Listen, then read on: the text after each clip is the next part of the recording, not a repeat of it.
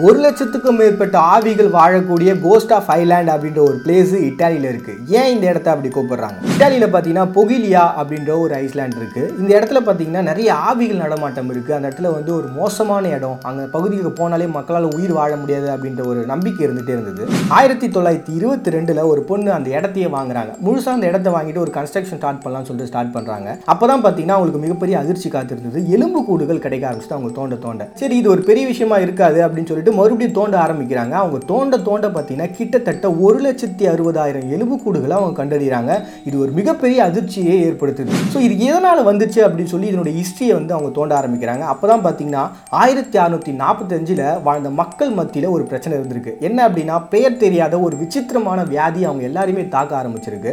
So ஒருத்தருக்கு வந்துருச்சு அப்படின்னா அது அடுத்தவங்களுக்கு தொடர ஆரம்பிச்சிருக்கு. இதனால பயந்த அரசர் என்ன பண்ணியிருக்காரு இவங்களெல்லாம் வந்து தனிமைப்படுத்தி ஆகணும் அப்படின்னு சொல்லிட்டு ஒரு ஒரு பர்சனையாக இங்கேருந்து அந்த தீவுக்கு கொண்டு போய் விடுறாங்க. அப்போ தான் இந்த தீவில் இந்த மக்கள் வந்து வசிக்க ஆரம்பிக்கிறாங்க. என்ன ஆகுது அப்படின்னா அந்த தீவில் வந்து கொண்டு போய் மக்களை விட்டுட்டாலும் அவங்களுக்கான ஃபுட்டோ இல்லை மற்ற விஷயங்கள் எதுவுமே கொடுக்கறது இல்லை. ஸோ அவங்க நோய் வந்து அதிகமாகி அந்த இடத்துலயே அவங்க இறக்க ஆரம்பிக்கிறாங்க. இந்த மாதிரி கிட்டத்தட்ட ஒரு லட்சத்தி அறுபதாயிரம் பேர் அந்த தீவுக்குள்ளேயே வந்து இறந்து போகிறாங்க இது இறந்து போனதுக்கப்புறம் பார்த்தீங்கன்னா இந்த இன்ஃபர்மேஷன் வந்து அங்கே இருக்கக்கூடிய மக்கள் மத்தியில் அதிகமாக பரவ ஆரம்பிச்சு அங்கே வந்து ஆவிகள் அதிகமாயிருச்சு. இதுக்கப்புறம் நம்ம அந்த பகுதிக்கு போகக்கூடாது அப்படின்னு சொல்லி அப்போ வாழ்ந்த மக்கள் அப்போவே அதை பேன் பண்ணியிருக்காங்க. அந்த பக்கத்து போகிறதையும் அவங்க வந்து நிறுத்திட்டு இருக்காங்க. ஏன்னா இரவு நேரங்களில் பார்த்தீங்கன்னா ஓலக்குரல்லாம் கேட்குது அங்கே போனால் கண்டிப்பாக நம்மள உயிர் வாழ முடியாது. அவங்க எல்லாம் பசியில் இருக்காங்க ரொம்ப கோவமாக இருக்காங்க அப்படின்னு சொல்லி அப்போ இருந்த மக்களுடைய நம்பிக்கையாக இருந்திருக்கு. ஸோ அதை தொடர்ந்து தான் பார்த்தீங்கன்னா இந்த பெண்ணும் வந்து அந்த இடத்த வாங்கிட்டு இந்த மாதிரி தோண்டியும் பார்த்துருக்காங்க அப்போ கன்ஸ்ட்ரக்ஷன் ஸ்டார்ட் பண்ணி இந்த விஷயம் தெரிய வந்தது. அதுக்கப்புறம் என்னென்ன அப்படின்னா ஒரு மனநல ஹாஸ்பிட்டல் வந்து வச்சுருக்காங்க. இந்த ஹாஸ்பிட்டல் வச்சதுக்கப்புறம் கொஞ்ச நாள் நல்லா தான் போயிட்டுருக்கு ஆனால் திடீர்னு என்ன ஆகுது அப்படின்னு பார்த்தீங்கன்னா அந்த ஹாஸ்பிட்டலில் சில பேர் வந்து இறக்க ஆரம்பிக்கிறாங்க.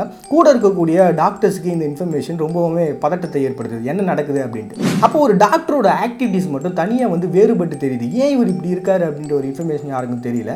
அதுக்கப்புறம் தான் அவர் விசாரித்து பார்த்ததுக்கப்புறம் தெரிஞ்சது கிட்டத்தட்ட ஒரு ஒரு நாற்பதுக்கும் மேற்பட்ட நபர்களை வந்து கொண்டு இருக்கார் எப்படி அப்படின்னா அவங்க வந்து ஒரு பரிசோதனை எலியெல்லாம் வச்சுருப்போம் இல்லையா? அதை வந்து டெஸ்ட் பண்ணுவாங்கள்ல அந்த மாதிரி அங்கே இருக்கக்கூடிய மனநல பாதிக்கப்பட்டவங்கள உயிரோட எந்தவித அவங்களுக்கு மயக்க மருந்து எதுவுமே கொடுக்காம அவங்க உயிரோட இருக்கும்போதே அவங்களோட ட்ரில்லிங் மிஷினை வச்சு அவங்களுடைய ஓடுகளில் துளை போட்டு அவங்களோட ரியாக்ஷன் எப்படி இருந்திருக்கு அவங்க என்ன பண்ணுறாங்கன்னு சொல்லி ஒரு சோதனை எலி மாதிரி எல்லாரையும் பயன்படுத்தியிருக்காருன்னு மிகப்பெரிய அதிர்ச்சி தெரியாது. இதெல்லாம் ஏன் பண்ணீங்கன்னு சொல்லி அவர் விசாரிச்சும் போது இல்லை இது எனக்கு வந்து எப்படி நடக்குதுன்னு எனக்கு தெரியல. ஏதோ ஒரு மாதிரியான எண்ணங்கள் எனக்குள்ள ஒரு சடனாக இது நடக்குது. நான் பண்ணலை. அப்படின்னு சொல்லி ஒரு விஷயத்த அவர் சொல்கிறார் ஸோ இந்த மாதிரி நெகட்டிவான விஷயங்கள் தொடர்ந்து நடந்துக்கிட்டே இருக்கிறதுனால என்ன பண்ணாங்க? ஆயிரத்தி தொள்ளாயிரத்தி அறுபத்தொம்போதில் அந்த இடத்தையே பேன் பண்ணாங்க. ஸோ அதை தொடர்ந்து என்ன ஆகுது அப்படின்னா நிறைய பேர் வந்து அதை வச்சு படம்லாம் பண்ண ஆரம்பிச்சாங்க. நம்ம எப்படி டிமாண்டி காலனியும் அந்த மாதிரி இந்த ஒரு படங்கள்லாம் பண்ண ஆரம்பிச்சாங்க. டாக்குமெண்ட்ரிஸ் பண்ண ஆரம்பித்தாங்க இன்னும் நிறைய சயின்டிஸ்ட் வந்து உண்மையாகவே அங்கே என்ன நடக்குது அப்படின்றத தெரிஞ்சுக்கிறதுக்காக நிறைய ரிசர்ச்சும் வந்து போயிட்டே தான் இருக்குது ஸோ என்னதான் எதுவாக நடந்தாலுமே சரி இன்றைக்கும் அந்த கோஸ்ட் ஆஃப் ஐலாண்ட் அப்படின்றது ஒரு மர்மமான பிளேஸ் தான்.